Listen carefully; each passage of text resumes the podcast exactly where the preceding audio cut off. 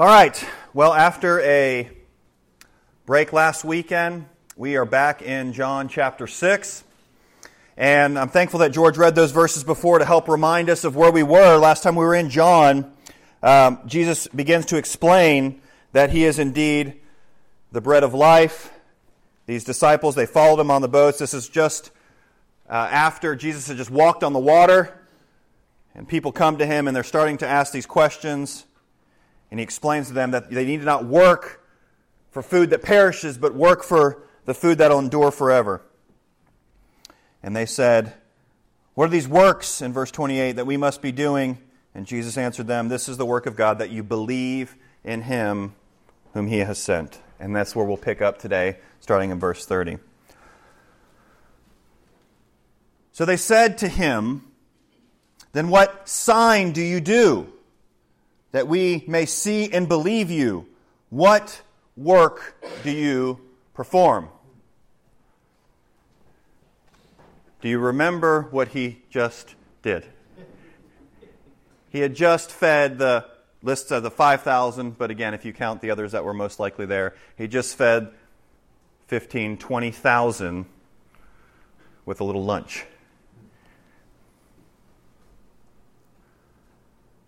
But some of the claims he made after that in this conversation has sparked the people. Because again, if you remember, at the, the feeding of the 5,000 or the 15 or 20,000, they began to say, oh, maybe this is, this is the prophet, like Moses, that's better than Moses that's to come. They were really starting to see that Jesus is, is more, but they weren't catching all that Jesus is.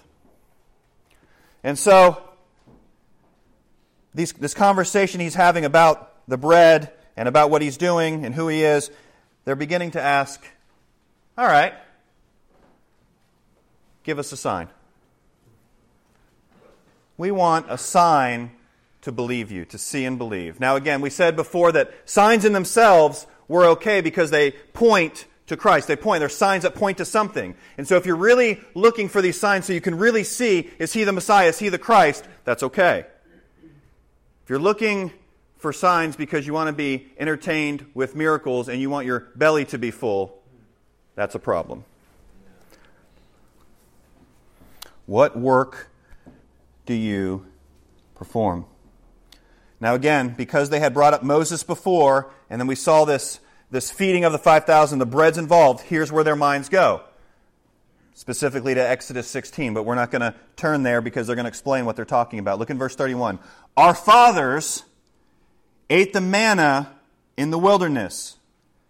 As it is written, He gave them bread from heaven to eat. Quoting Psalm 78, most likely, when they say that exact phrase, but looking back to Exodus 16. So they're comparing him again to Moses, saying, Moses has these, these signs, these great things that he did. What are you going to do? What he did, what are you going to do? Jesus has to explain some things. He does that often, right? Does he do that with you? Where he's like, we need to sit down and have a talk. You're not getting it yet. That's okay. Look what he says. Jesus then said to them, Truly, truly, I say to you, it was not Moses who gave you the bread from heaven, but my Father gives you the true bread from heaven think they started to take their eye off the ball a little bit there. Right? They're focused on Moses and what he was able to do. It's about what God has done. God was doing that, and yes, he was using Moses, but we need to be very careful in our lives. We need to be very careful in our church that we do not give the praise to anybody else but God anything that is good, that is the Lord doing. No question. Every good and perfect gift comes from above. When there is good happening, that is the Lord's grace upon us and His grace working through us. Yes, we have to be faithful, but we can only be faithful because He's faithful. Jesus corrects them there first to say, not Moses my Father in heaven. But look what he does.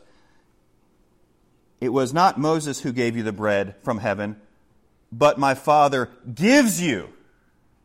Right? They're talking about this event now. He's saying, Well, I'm going to steer you back this direction. It's not what he gave you, he gives you the bread, the true bread. But my Father gives you the true bread from heaven. For the bread of God is he who comes down from heaven and gives life to the world. He's starting to explain again. Some of this is going to sound familiar from the conversation with the woman at the well, where he's talking about the, the water and never thirsting again. This is going to be similar to that. But he's saying here, the bread, you're thinking of this manna or these loaves. Your mind's wrong. The true bread is a person. Do you think they get it right away? Yeah. We're picking up on this, aren't we, throughout John. They said to him, Sir, give us this bread always. You're talking about eternal bread that we can just keep eating? That'd be great. Just like the woman, right? This, this water, ooh, water that I don't have to keep coming to the well for and I can just have and just quench my thirst forever. Oh, I want that.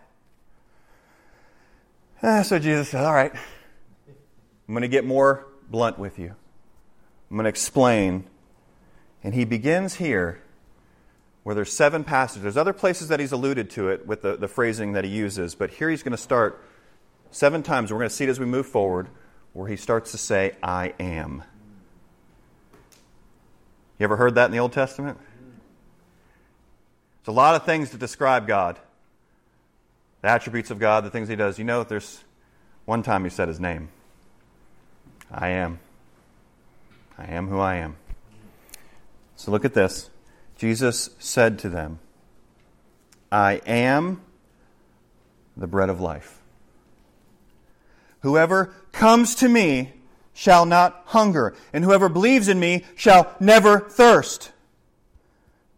I don't want to go over that too quickly. He is saying he is that gift from God, the true manna. He is the true bread. And if you will go to him, anybody who goes to him, anybody who goes to God, anyone who goes to Christ, you will not hunger and you will not thirst. That's a guarantee.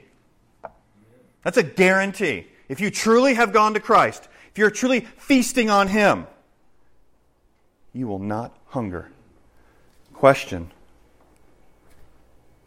Are you still hungering? There's something in you that's like, it's still not right.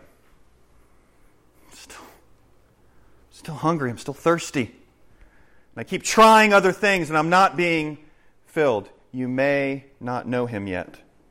You may not be feasting on him yet. Or you may know him, but you've decided to not have your daily bread. Because the way to feast on him is to be in his word and in prayer and with him learning from him, having your mind renewed. Verse 36 But I said to you that you have seen me, and yet you do not believe. He's talking to this group of people. You're, you're seeing the works that I'm doing. You're seeing these signs that truly are pointing to who He is, and they're still saying, Where are the signs? They're seeing it right in front of them and they're not believing. The same goes for us. When the Word is proclaimed, when you're reading the Word of God, there are some of you who still will not believe. Whether that's for salvation completely or different aspects that apply to your life. Yeah, I'll believe Jesus when it comes to salvation, but I'm not sure when he's talking about that I need to live my lifestyle this way that I need to love everybody, forgive everybody, be with other Christians as we're reading in the covenant. I'm not sure he's right there. I'll take him when it comes to salvation. But everything else he says in his word cafeteria, buffet. Just pick and choose what I like. Eat the bread. His word. All of it. Take it all. And you will be filled.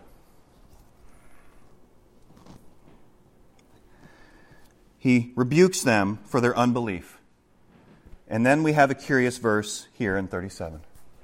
Let's look at it carefully. All that the Father gives me will come to me. Whoever comes to me, I will never cast out. 38 For I have come down from heaven not to do my own will, but the will of him who sent me. And 39, I'm going to read these three together and we're going to work through them. And this is the will of him who sent me, that I should lose nothing of all that he has given me, but raise it up on the last day. Those three verses together, it's kind of like Jesus says, you know, if you if you'll follow me, I'm the bread, if you'll feast on me, you'll never go hungry. But you guys won't believe.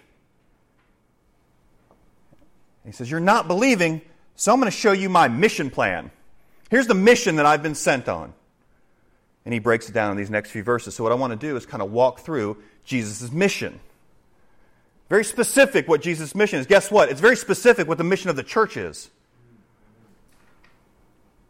Sometimes, because we're frail, we get off the mission. And we start trying to get involved in things that really don't have anything to do with us. We're going to try to change something else. We need to be light and salt. We need to focus on being what the church, what we are supposed to be. All right. So we're going to work through this. And we'll see. I'm going to need Caleb. Will you come up here? Great. Thank you. If you don't know, this is my son, Caleb. He's going to help me out today. He didn't know this, so you're welcome.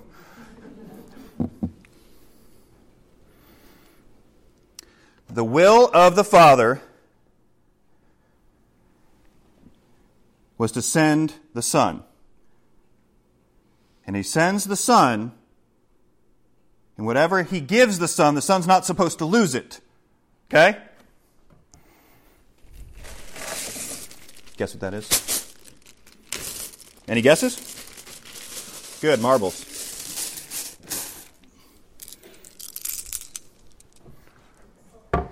Marbles. This is my son. I love him. I have a mission for him. I'm going to give you these marbles.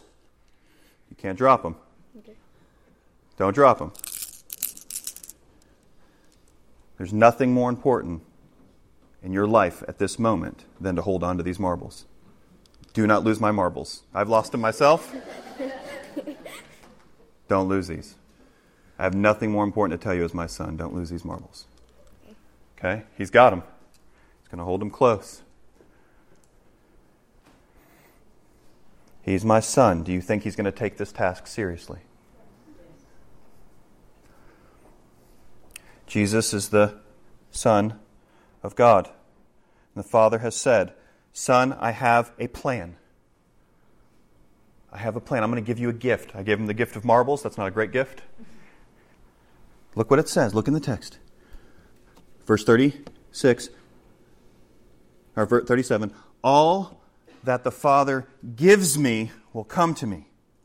And whoever comes to me, I will never cast out. He's talking about believers. This is where before we've said, I've said to you before, if you are a believer in Christ, you are actually a gift. You are a divine gift from the Father to the Son.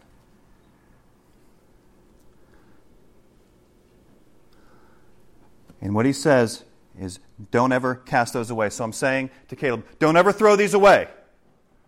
You hold on to them. What Jesus is saying there, all who come to him in faith, all who come, these are gifts from the Father, all who come, he's never going to turn you away. He's never going to cast you away. That's why people who don't understand, you cannot lose your salvation, folks. He's saying, I've got him, Dad. Jesus is faithful. Is he faithful? Will he always do what he says? He's saying, okay, here's my mission. Dad sent me to the earth to come. I'm going to live this perfect life. I'm going to obey the law perfectly because nobody else can. I'm going to die a death on the cross. And I'm going to take the full wrath of God for the world because guess what? Nobody else can handle it. And after three days, raise back up. Because nobody else can do that. But he's perfect sinless.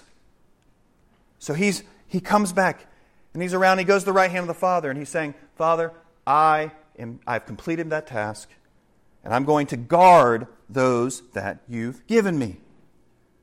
All that the Father gives me will come to me. Whoever comes to me, I'll never cast out. Caleb, I've given you those. Do not throw them away. And Caleb said, I got them, Dad.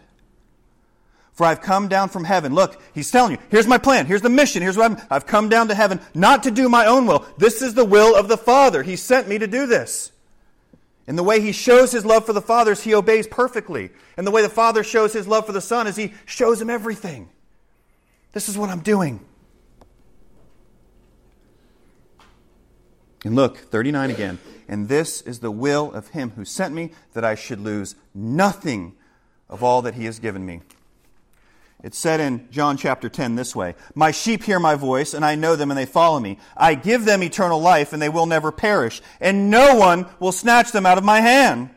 My Father, who has given them to me, is greater than all, and no one is able to snatch them out of my Father's hand. It's because God is great and Jesus is great that no one's going to come over here and steal these. If I told my son, this is the most important thing, and you guys try to come get those, he's going to do everything to make sure that he has these, right? He's going to fight. He's going to kick. He's going to bite, whatever it takes. The problem is, he's not all powerful. He's not Jesus. Thank you, buddy. Thank you.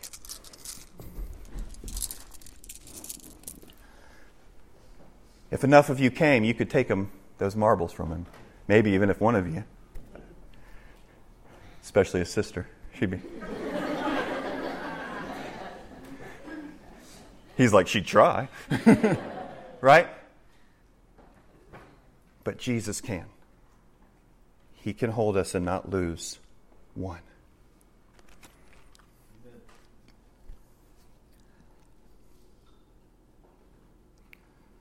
So, this is the plan. And what he says is, I'm going to hold them, and guess what? On the last day, I'm going to raise them up. That's our hope because Jesus rose from the dead. He defeated sin, Satan, and death. And because those of us who trust in Him, who believe in Him, He says, I'll hold them and I'll raise them up on the last day. They'll have this bodily resurrection and be with us forever. Amen. That's good news. It's good news that no one's going to take you from Jesus. But you got to believe in Him first. You got to believe in Him. He, remember, he's just talking to these guys who don't believe. And so he's explaining here's the plan. You believe, here's what's going to happen. I'm going to hold you. You're, you're, you're a gift from God the Father to me. I'm going to hold you, never lose you, and raise you up on the last day.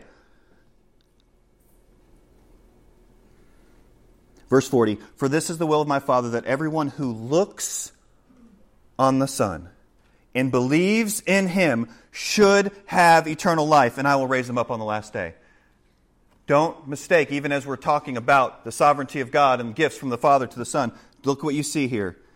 Look on the Son and believe in Him.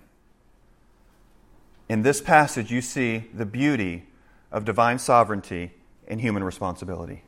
Both in this passage. 41. Here's their response. Look at their response. Just like, and what's interesting is, remember they were bringing up the stuff, the manna, and they brought that up in Exodus. You know what they did with the manna whenever they were getting? You know what they did?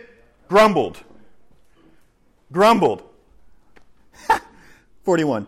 So the Jews grumbled. They grumbled about him because he said, I am, which that's, they're not happy about that.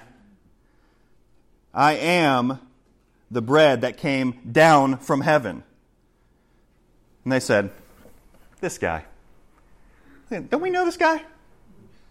Right? 42. They said, Is this not Jesus, the son of Joseph, whose father and mother we know? How does he now say, I have come down from heaven? They're grumbling. 43. Jesus, right in their face. He answered them, do not grumble among yourselves. And he's going to go in and to explain again this wonderful mystery that we see. Look what he, he does. No one can come to me unless the Father who sent me draws him, and I will raise him up on the last day. Starting at the back portion of that verse, the same thing he said now three times I will raise them up on the last day. I'll raise him up on the last day. I'll raise him up on the last day. The point of this right now is to show you you can trust Jesus. You can hope in him. He will raise you up on the last day if you, like we see, look at the Son and believe in him. He will raise you up. Now, what do we do with the first part? No one can come to me unless the Father, and that, that come to me is kind of is able to. That's the Greek word there. Is able to come. Not even able to come unless the Father draws him. If you have question on what that looks like, why that is, it's our sinful nature. Read Romans 1, 2, and 3, and 4. You read that, you see that there is no one who is good on their own, nobody who is righteous on their own, and nobody seeks God on their own. How many of you are willing to say you're a follower of Jesus? In here, you follow Jesus. Okay. Before you became a follower of Jesus, did God, can you remember God working in your life whether that's through people who came and spoke the word to you, situations, churches you went to, your family, maybe your parents, grandparents, somebody. Do you remember God working in your life before you became a Christian? Yes?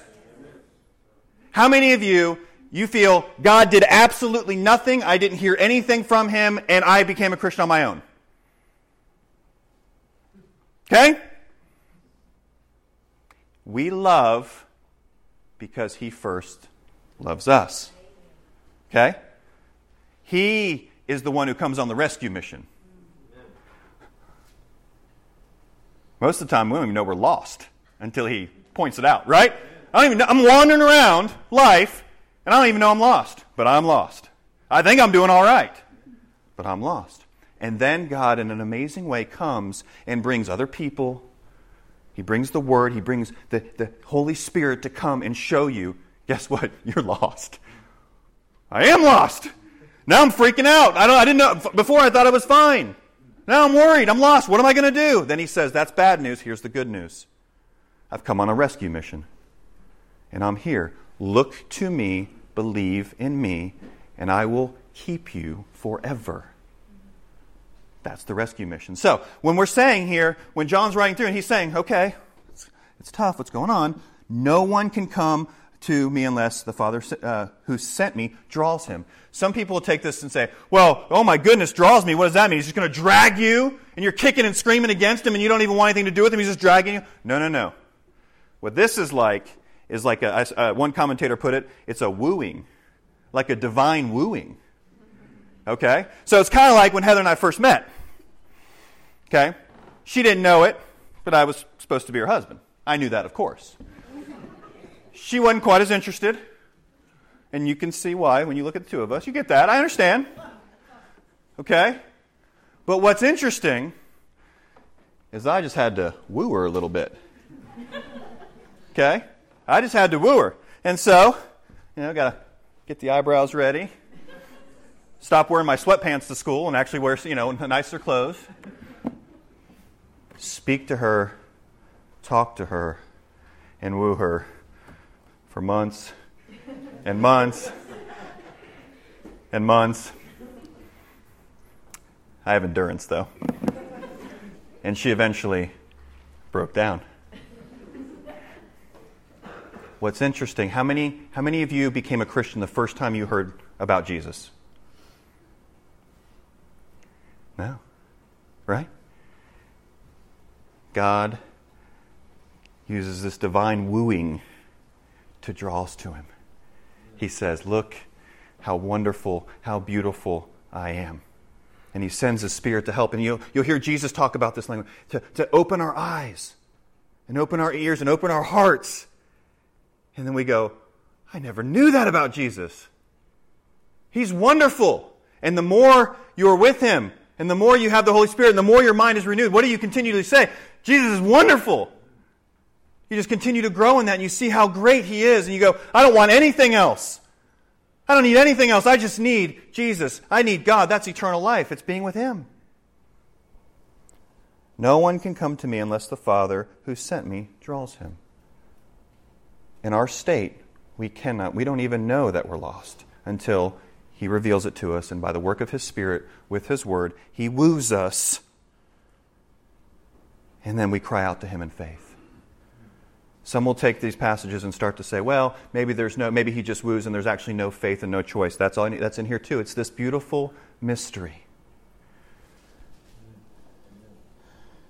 Because look, he now quotes back in Isaiah in 45, he says, It is written in the prophets. It's not like this is a new idea that Jesus is saying. It is written in the prophets, verse 45, and they will be taught by God. God has to teach us. Everyone who has learned, who has heard and learned from the Father comes to me. Not that anyone has seen the Father, except he who is from God he has seen the Father. She's talking about himself. I'm the only one who's actually seen him. But as far as understanding salvation and the Word God draws, he uses his Word and he actually teaches us by his Holy Spirit. Verse 47 Truly, truly, I say to you, whoever believes has eternal life. Do you see it? It's right there. You cannot go either direction on this. You cannot say, nope, belief isn't important. You can't say, it's all dependent on me. No, God works. You have to respond in faith. That's the answer. That's what the text is teaching. And these guys that he's talking to, they will not respond. They are looking the wrong places. So, what do we take from this? My encouragement is for you who if you're here today and you do not know the Lord, you follow what the last verse said. Truly, truly, I say to you, whoever believes has eternal life. Believe. Look upon Jesus, look upon the gospel, realize you cannot do this yourself. Here's what it's like. Here's what it's like. You ever heard of quicksand? Quicksand? Okay. I don't know how true the movies are on quicksand. Some people tell, oh, that's not how it works. Okay. I'm going by the movies.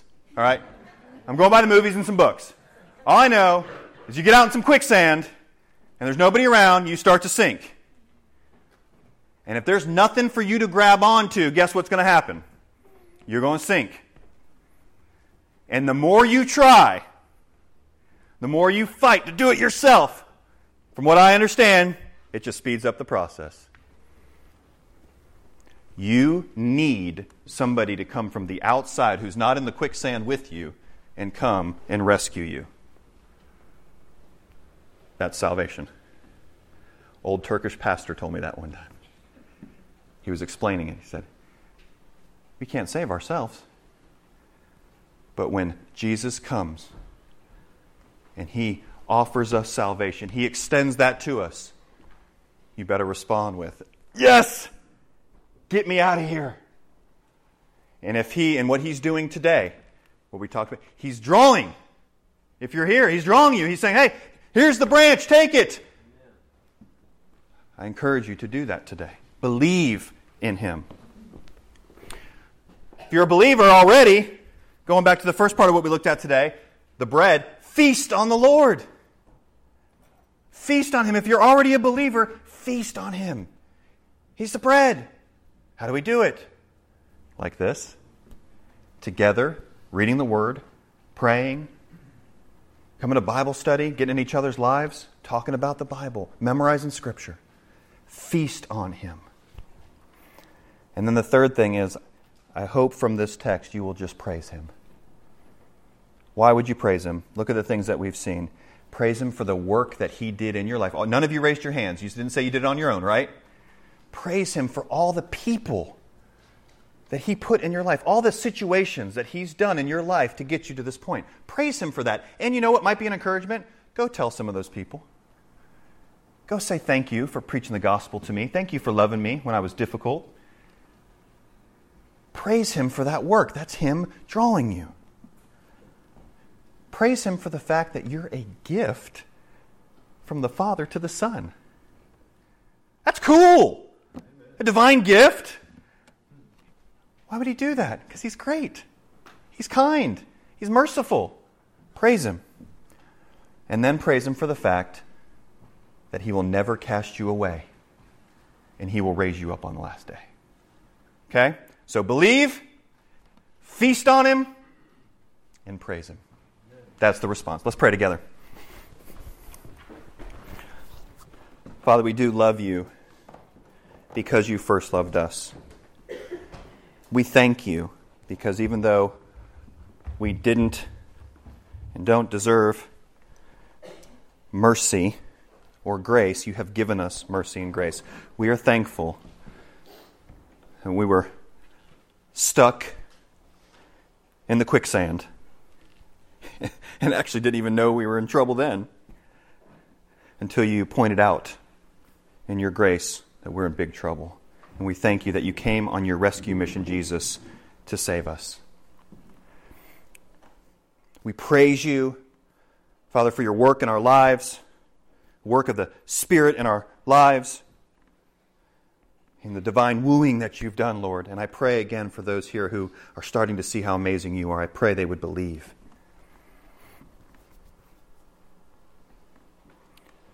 We praise you that in your kindness you have given us to the Son, and we're thankful that Jesus is faithful and he will never let any of us slip from his hands. He will not lose one of us, and he will raise each one of us up on the last day. We praise you and thank you for that, and ask that you would help us to have faith to believe that, especially when times get hard, especially when you feel distant. Lord, I pray during this time of response that we would respond the way you'd have us by the work and power of your Holy Spirit. In Jesus' name, amen.